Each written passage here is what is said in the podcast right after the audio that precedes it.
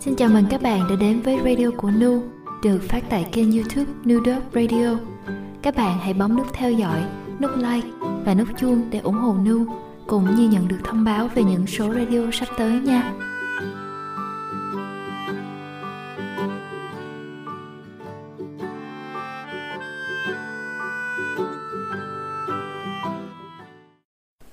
Xin chào tất cả các bạn thính giả của Nu Radio. Hôm nay là ngày 7 tháng 2 năm 2020. Cuối cùng thì tôi cũng có thời gian ngồi thu âm một radio nữa cho các bạn. Những ngày Tết vừa qua của các bạn ra sao? Tôi mong các bạn có sức khỏe an lành trong những ngày dịch bệnh lan tràn và giữ tâm hồn mình an yên.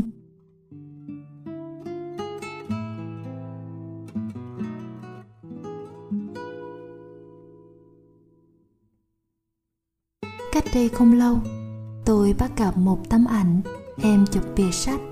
Tôi có một chén rượu có thể xoa dịu hồng trần của tác giả Quan Đông giả Khách. Thấy tựa sách hay hay nên tôi tìm kiếm thử xem ở trên mạng có bài viết nào của tác giả hay không. May mắn là tôi tìm được một bài viết ngắn trích trong sách của tác giả. Sách xuất bản ở Việt Nam mà tôi chưa có dịp được đọc. Nên nếu bạn nào có cơ hội đọc được, thì hãy chia sẻ thêm với tôi những cảm nhận của bạn về quyển sách này nha. Hy vọng là giữa những ngày mà những tin buồn thương lan tràn các mặt báo, thì bạn vẫn có những giây phút lắng lòng mình lại. Có thể là dăm 10 phút nghe tôi đọc. Đời có bao lâu mà buồn?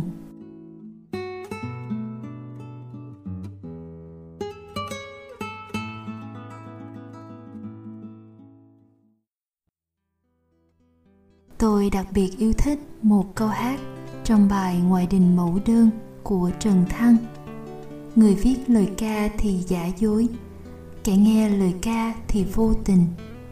Trước đây, tôi không hiểu được ý nghĩa của câu hát này.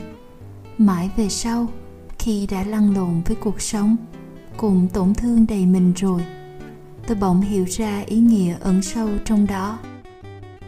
Thật ra, đạo lý ở đây rất đơn giản.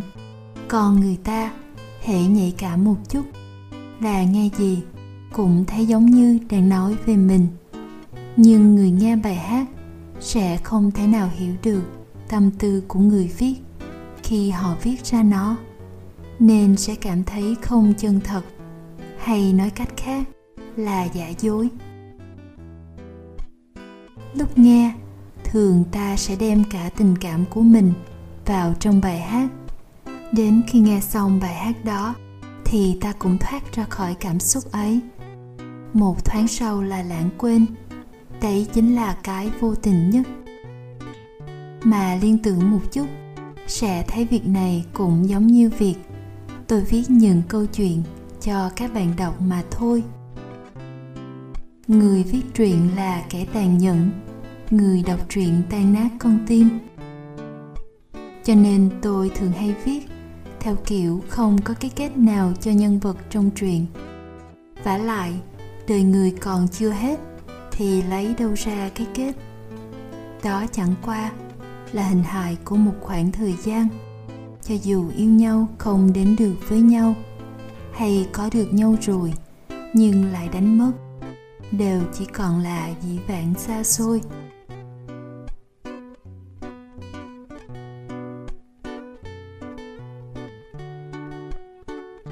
Đã gặp quá nhiều người thú vị.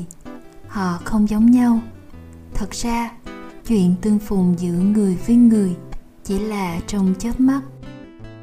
Nếu hai người không có duyên phận, thì dẫu có gặp mặt, rồi cũng sẽ lướt qua nhau. Mối duyên tương phùng khiến người ta mê đắm ở chỗ, ta chẳng thể biết được lúc nào và ở đâu, ta sẽ gặp được ai giữa ta và người đó sẽ xảy ra những chuyện gì? Sẽ yêu nhau hay trò chuyện hoan hỷ?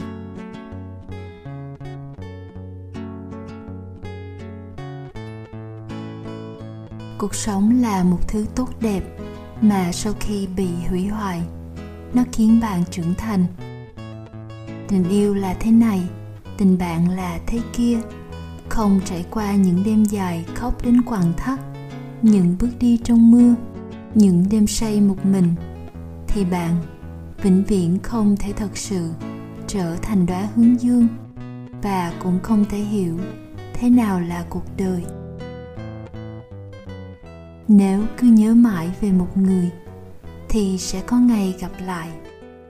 Thế nên, không cần phải tiếc nuối những điều đã qua, cũng đừng cưỡng cầu điều gì cả tất cả những người đến rồi đi, đều có nơi chốn được định trước. Cứ đi tiếp, con đường phía trước còn dài.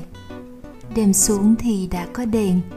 Người một lòng nhớ về nhau, kiểu gì cũng có ngày gặp lại. Chỉ khi trong tim ta không còn thương nhớ, lúc đó, sợi dây kết nối mới thật sự bị đứt.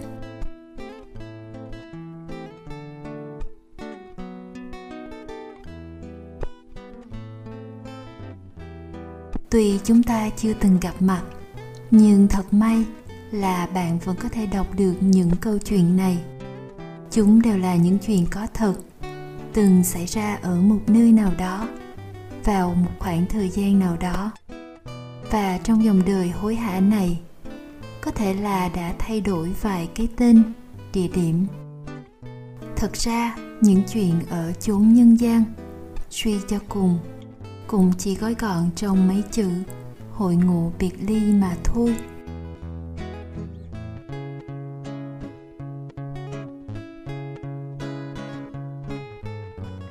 Không cần mỗi người nhất thiết phải trở thành một cây đại thụ. Vì là một đóa hoa nhỏ bé, cũng chưa chắc đã có gì không tốt. Lúc vui thì tự nở rộ, tự tán thưởng một mình. Lúc buồn thì cứ lặng lẽ mà khép cánh cửa lại thôi. Khi còn trẻ, ai cũng cảm thấy ngoài tình yêu ra thì mình chẳng có gì trong tay. Nhưng sau nghĩ lại, chẳng có gì là không thể buông bỏ, bao gồm cả tình yêu.